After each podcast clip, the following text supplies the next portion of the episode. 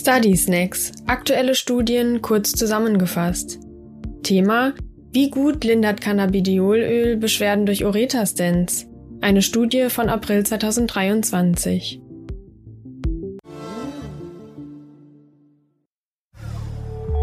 Fragestellung der Studie und Fazit. Nierensteine können per Ureteroskopie entfernt werden.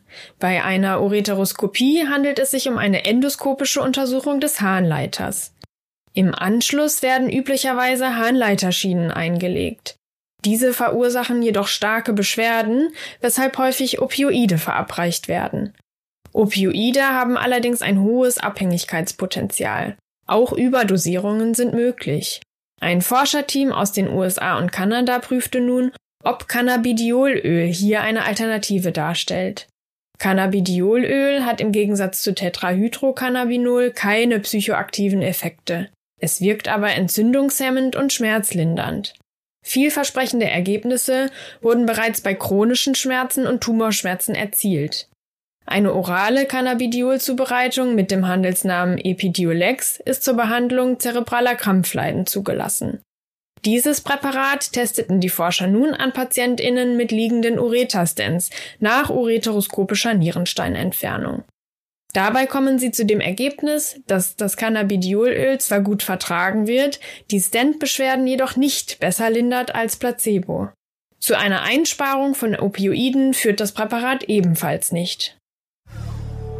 Wie wurde die Studie durchgeführt? An der randomisierten kontrollierten Doppelblindstudie nahmen 90 PatientInnen im Alter zwischen 18 und 75 Jahren teil. Alle mussten sich aufgrund einer Nephrolithiasis oder eines Ureterkonkrements einer Ureteroskopie unterziehen. Im Zuge des Eingriffs wurde auf der betroffenen Seite ein Ureterstent eingelegt. Ausschlusskriterien für die Studienteilnahme stellten unter anderem bilaterale Eingriffe, chronische Schmerzen und die Dauerbehandlung mit Opioiden dar. Gleiches galt für die vorbestehende Anwendung von Cannabidiolöl, Ronabinol oder Marihuana. Personen mit Lebererkrankungen oder Krampfleiden schlossen die WissenschaftlerInnen ebenfalls von der Studienteilnahme aus. Gemäß Randomisierung nahm die Hälfte der Operierten in den ersten drei Tagen nach dem Nierenstein-Eingriff Cannabidiolöl ein. Die PatientInnen der Kontrollgruppe erhielten ein entsprechendes Placebo. Alle Operierten konnten zusätzlich bei Bedarf die Schmerzmittel Oxycodon und Phenazopyridin sowie Tamsulosin und Oxybutonin anwenden. Den primären Studienendpunkt bildete die maximale Schmerzbelastung am postoperativen Tag 3. Diese objektivierten die ForscherInnen mithilfe einer visuellen Analogskala.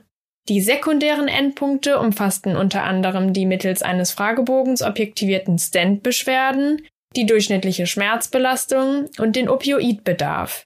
Außerdem unerwünschte Arzneimittelwirkungen sowie postoperative Komplikationen. Was sind die Studienergebnisse? Das mediane Alter der Studienpatientinnen betrug 64 Jahre. 61 Prozent waren Frauen. Die beiden Studiengruppen unterschieden sich bezüglich der prä- und perioperativen Merkmale nicht wesentlich. Dies betraf beispielsweise die Operationsdauer, die Anzahl der behandelten Steine, die Steindurchmesser sowie Größe der eingelegten Stents. Eingriffskomplikationen traten ebenfalls in beiden Studienarmen ähnlich häufig auf. In beiden Gruppen war die Adherenz hoch. Mehr als 90 Prozent der Operierten hielt sich an die Einnahme der Studienmedikation. Die mit Cannabidiolöl und die mit Placebo behandelten Personen unterschieden sich weder bezüglich der maximalen noch der durchschnittlichen postoperativen Schmerzbelastung. Gleiches galt für die maximale Schmerzbelastung am postoperativen Tag 3. Auch der Opioidbedarf war in beiden Gruppen ähnlich hoch. Beide Patientinnengruppen klagten zudem über ähnlich ausgeprägte Stent-Beschwerden, Störungen der Harnwegsfunktion sowie Einschränkungen der körperlichen Aktivität, des Schlafs und des Alltagslebens.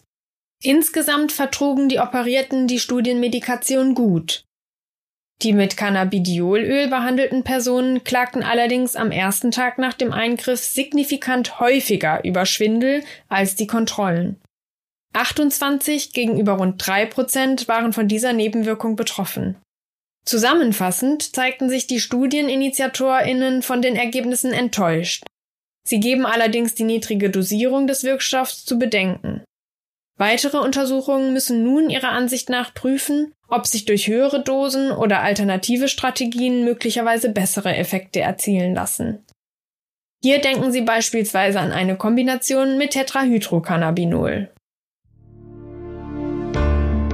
Die Quelle für diesen Study Snack ist die Studie Effect of Cannabidiol Oil on Post-Uretoscopy Pain of Urinary Calculi, a randomized, double-blind, placebo-controlled trial von Dr. Gopal Narang et al. veröffentlicht im April 2023 im Magazin The Journal of Urology.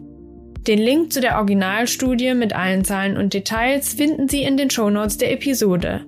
Sadi Snacks sind eine Produktion der Georg Thieme Verlag KG. Projektleitung Nadine Spöri, Skript Dr. Med Juret Lorenz, Sprecherin Dr. Med Vera Prenosil, Cover Nina Jenschke.